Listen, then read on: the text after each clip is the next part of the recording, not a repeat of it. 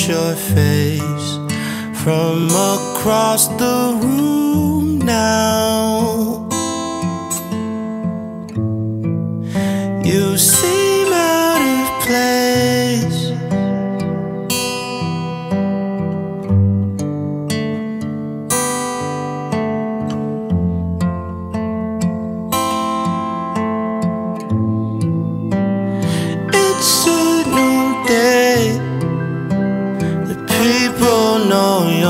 Name. They smile when they see you. Hello, everybody. So why the long? Welcome yet again to another episode of Thoughts and Tea. Tea and Tea with your girl T. Me. Oh my god. So, the feedback I have been getting from last week's episode has been amazing. People just love it because mental health is such a big thing. Mental health is such an important part of our lives because if you're not okay upstairs, everything else falls in disarray. So, thank you to all my listeners so far. Thank you once again to Dr. Angela Neal Barnett and Dr. Janice Bird who helped me get this thing together. Before I dive into the second part of the conversation with Dr. Angela, as I promised, I would like to say I'm very upset. I'm upset because I woke up this morning and something I saw just reminds me of the years of hardships we've had to endure as black people. Two French doctors went live on television saying, Let's go test these things in Africa, talking about an experimental vaccine for COVID 19. Logo, it's wrong. I did some research and it is true. That video is on YouTube. I will share the link in the blog post that goes with this podcast on my website. And I'm sorry, but the conversation is in French. However, I will be translating it in a minute. So just listen. My French speakers, listen. Si je peux être provocateur, est-ce qu'on ne devrait pas faire cette étude en Afrique où il n'y a pas de masque, pas de traitement, pas de réanimation, un peu comme c'est fait d'ailleurs euh, pour certains, certaines études dans le sida, où chez les prostituées, on essaye des choses parce qu'on sait qu'elles font, elles sont hautement exposées et elles se protègent pas. Est-ce que, qu'est-ce que vous en pensez? Alors vous avez raison, euh, et d'ailleurs on est en train de réfléchir en parallèle à une étude en Afrique justement pour euh, pour faire ce même type d'approche avec le BCG, un placebo. Euh, je pense qu'il y a un appel d'offres qui est sorti, il va sortir, et je pense qu'on va en effet euh, euh, sérieusement réfléchir. For those of us who don't really speak, or those of us whose French are not up to par, this is what it translates to. So, the first doctor talking, his name is Jean Paul Mira. He's the head of resuscitation at Cochin Hospital.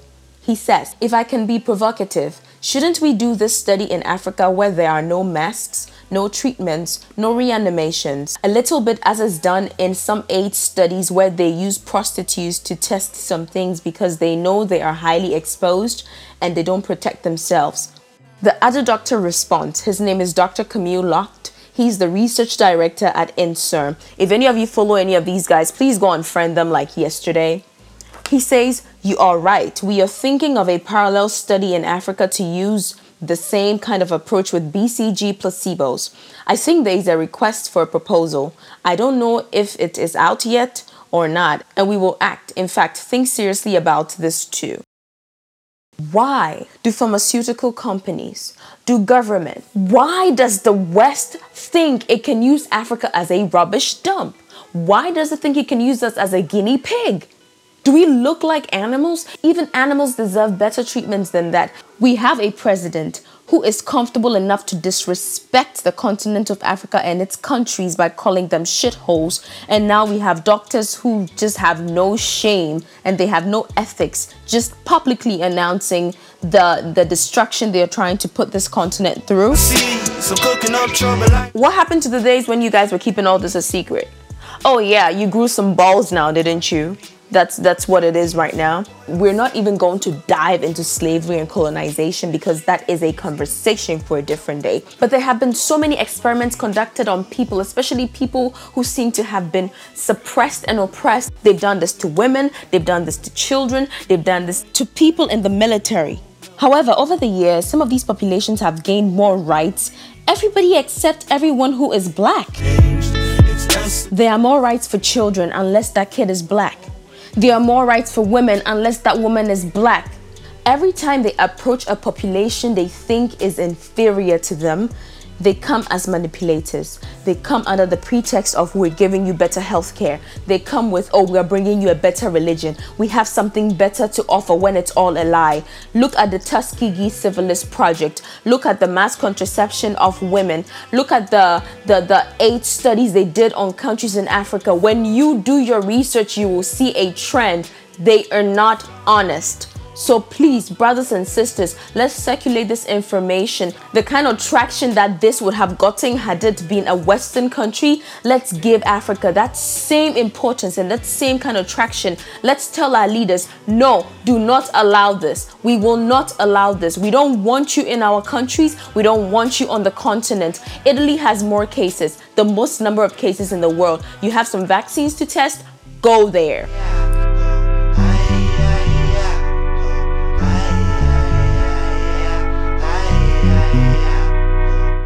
I promised you guys I was bringing you the second part to the anxiety talk with Dr. Angela, and that's exactly what I'm going to do. But I want us to think about this and remember this while we take care of our mental health in this especially difficult time. Black and brown people all over the world, we are not just survivors, we thrive. The things we've been through a lot of people could not survive. So when you're feeling down, when you get angry, when you get frustrated, when you get stressed about all the things that are being thrown at us, just remember, just remember where we came from and where we are now. And then think about where we are going. It's going to take all of us taking care of ourselves, not letting this world get to us for us to get to where we're going. So while I put that whole discussion on pause, this is part two of my interview with Dr. Angela Neal Barnett. Enjoy. So there are a number of things that that we can can do to help manage our own anxiety. Okay. So, with these examples you've given, all right, um, I actually, in the podcast before, I talked about the more vulnerable populations, and I wasn't re- um, referring to health wise i meant circumstances wise so i talked about you know refugees and international students particularly. However if we limit it to the country we realize that the populations that seem to have the least amount of resources, hence the least amount of flexibility when unforeseen circumstances like this happen, happens to be a lot of our African American um, populations. So, with this happening and anxiety levels rising and um, lack of resources, I mean, some people might not even have the things to get food, or they might live in such a crowded place that they don't have peace of mind. They're worried about who's carrying what. Their neighborhood might not be safe so they might not be able to take a walk. They cannot afford a yoga class. What can these people do to help them? Because irrespective of your circumstances we all experience anxiety and maybe they might even have it worse. And not having the adequate resources might make it somewhat more difficult to adjust in this in this difficult time Sure, and, and like, one of the things I want to say, everything I suggested, uh, everything I suggested uh, can be done for for free. But part of it is having access to things like internet or data plans or Mm-hmm. or all, all all of those types of things. And you and you're absolutely right. You may live in a neighborhood where just walking is just not walking is just not feasible, and you may not have a have a backyard, and so you may have to turn your kitchen or your or your uh, bedroom into into a place uh, where you walk. Uh, one of the things, okay, if you need resources um, and you don't have them, particularly in African American communities, if you need resources, ask for help. One of the things that we've done is made available where resources are. And for some of us, it means picking up the phone and dialing. And in my community, it's 211. Um, but dialing uh, a place that you know helps. Like like like the Y or the Urban League or the or places like that, uh, who can then put you in phone contact with uh, people who help. Uh, there is food available. There are people who have lost their jobs. There are uh, interest-free loans available. There is uh, unemployment available. But the, the problem is one that I think many of us are grappling with in, in this country. How do we get this information to these most vulnerable populations? And hopefully, some of the things that I've said um, will allow us to do that. As black folks, it's very important that if we need help, we ask for it. In many cases, means picking up the phone. And I know that the phone lines are inundated, but I, I really want to stress if you don't have the internet, you can't go online, just, you know, just put the phone on mute and wait because somebody will get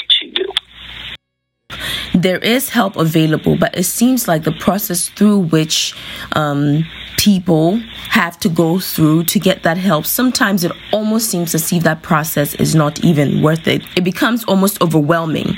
So, in your quest to reduce your anxiety by asking for help or trying to get a resource, it's almost as if they put you through more anxiety and more stress by, you know, overwhelming you with with things or information and a lot of people have not gotten help not because they did not try but um, because they they just couldn't go through the process. It was a lot for them. What are some of the what are some of the support systems that you think could help alleviate this notion? What are some of the notions or methods or techniques that you think we could use when we're facing this? Oh my God, this is just too much. I don't even want to do it anymore. And I'm guilty of that too sometimes. I think we all are guilty of that sometimes. So, um, very simple things that we don't tend to get taught so first of all, to call it what it is. I'm overwhelmed. I'm panicking. I'm anxious. The one, call it what it is. Okay. Two, in this in in this um, day and age, and in this, in this day and age of COVID nineteen, one of the things I recommend that after you do that, then you write out what you are feeling. So I'm overwhelmed what am I feeling? So you're, kind of writing that out. And then you look at those things and you pick one and and you say, okay, you can say, what is it that I can do? Or you can say, so what? I like people. People are being mean to, to me. So what? Uh, and then you answer that. So what? And then you answer it again. So what? what you're actually doing in doing the so what chorus is really getting at the core of what the issue is for you. Um, and once you get at the core of that, then you can begin, then you can say, okay, this is what it really is. I'm afraid they won't give me the services. Okay and then I'll be left I'll be left without food. And then you can say, then you can begin to think about, okay, well that's not true.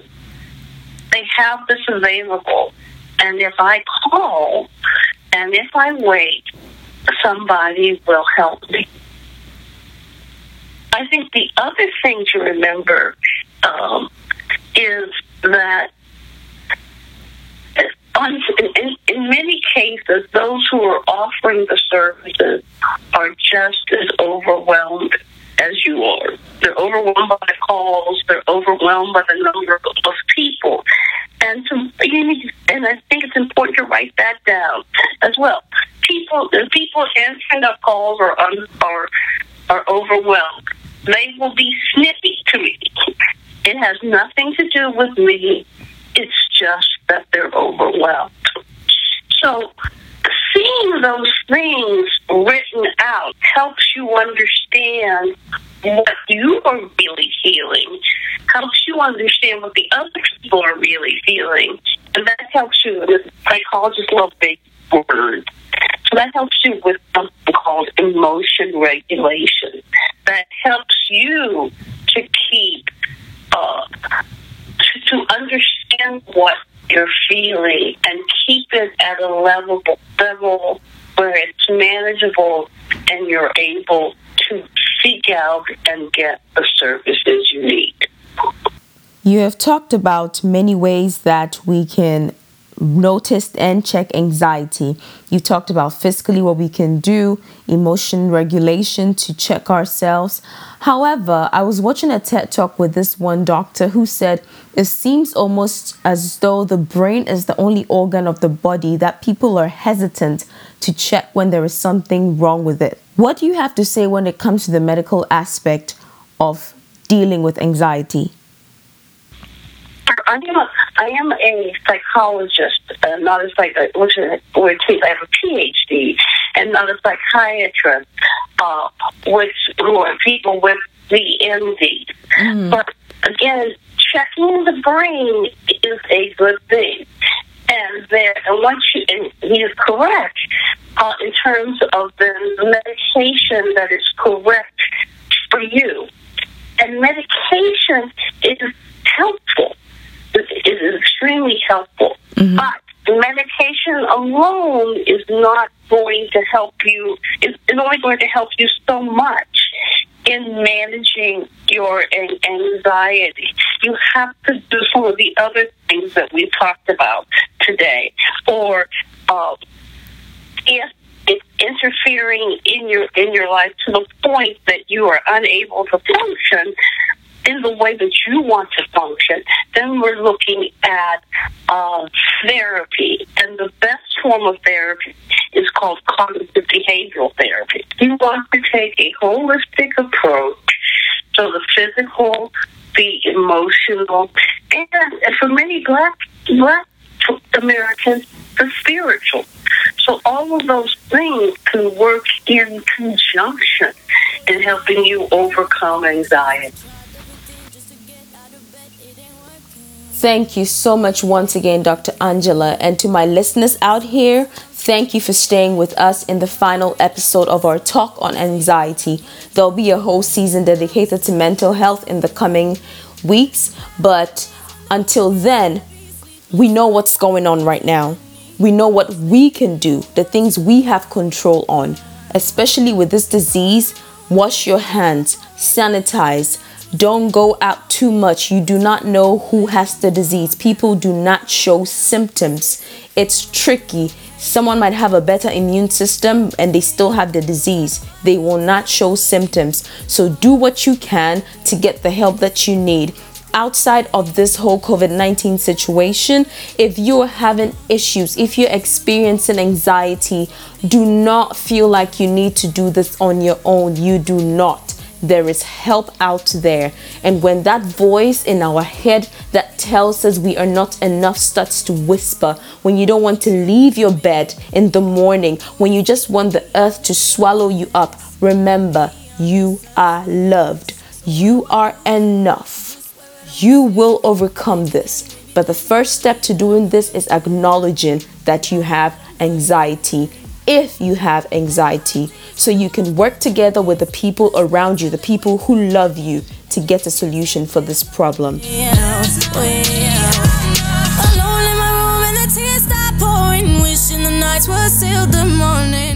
Oh, I won't even start my rant with this whole French doctor situation because I'm gonna cut someone if I do that.